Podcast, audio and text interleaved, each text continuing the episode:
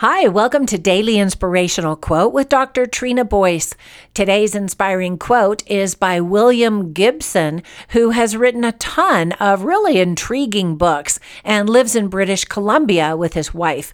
He stated, quote, "We see in order to move. We move in order to see." End quote. I really like this quote of his because it's exactly what I needed yesterday. Do you ever get in a brain fog? I mean, a brain fog so thick that you can't even hardly think of what to do next. You just can't see moving forward. Well, that's what happened to me. I sat down at my desk to start tackling the hundreds of things on my to do list. And yet, each time I started to take action, I couldn't even think straight. It was super frustrating.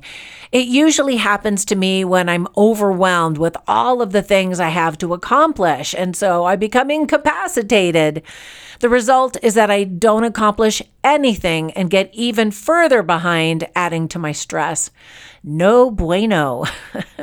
so instead, I followed William Gibson's advice and just started doing some easy tasks in order to take some action, any action. For example, I just sat down to watch a movie that I needed to review for a director who had sent me a screener. Uh, in case you don't know, I have uh, movie reviews at moviereviewmom.com and on the Movie Review Mom YouTube channel.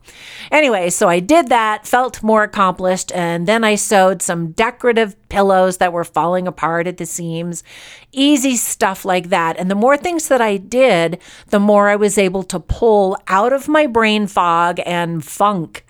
So today, if you're feeling overwhelmed, just take it one task at a time and you'll start to build some momentum again. Just keep moving. Once again, William Gibson stated, We see in order to move, we move in order to see. Now, be safe, healthy, and kind out there and make it a great day.